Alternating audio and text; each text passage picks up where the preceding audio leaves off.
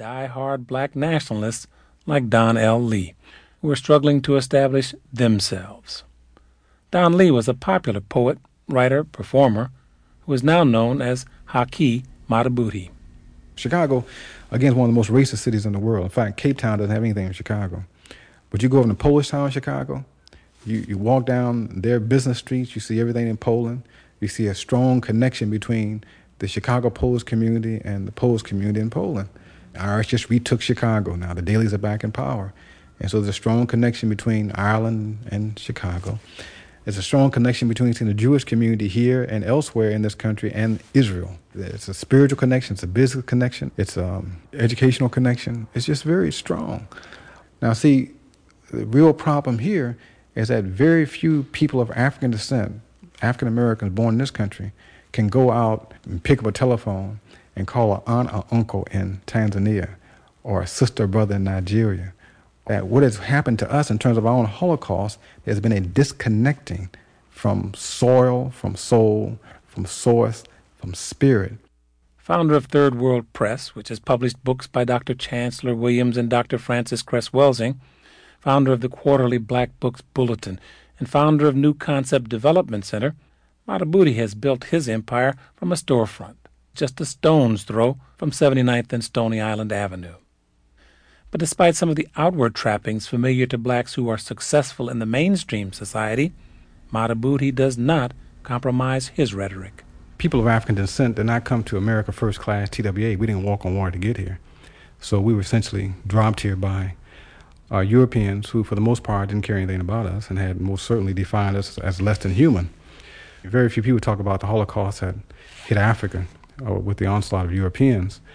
And when we look at our great historians, from Cheikh Diop to Chancellor Williams to uh, John G. Jackson, we see that our Holocaust was 75 to 150 million.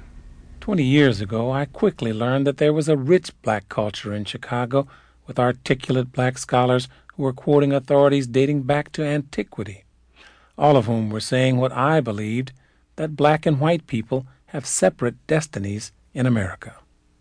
Dr. Anderson Thompson is Associate Professor of Inner City Studies at Northeastern Illinois University. Once slavery was abolished, laws were passed in the South, de jure, on the books, making us separate. And up north, de facto, we were in fact separate. So we lived in separate communities. We've always lived in separate communities. That is the majority of us. So uh, we, we've been separated not because of we wanted to be separate, but because the system demanded it.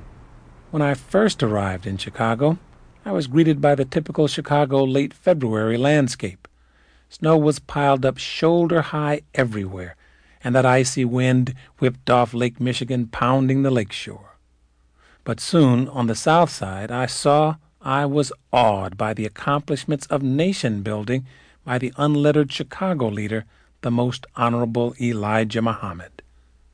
The most moving image for me was not the Islamic star and crescent revolving above the Salaam restaurant, although that was very impressive with Richard Nixon in the White House. What was most impressive was across the street in the aisles of your supermarket.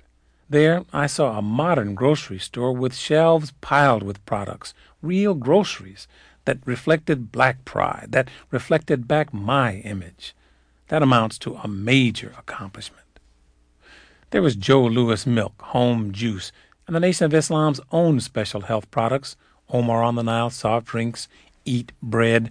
There was produce with the black Muslim label on it on the shelves of a store in February 1970. I took a photo of it. At last, not only black pride, but productivity to boot.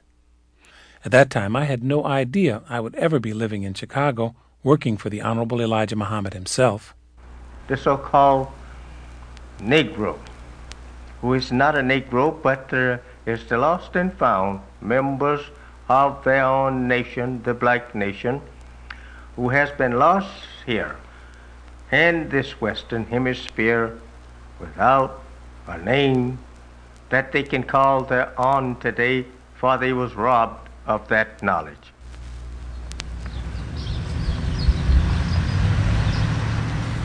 First time I met the Honorable Elijah Muhammad in person was inside this house at 4847 South Woodlawn.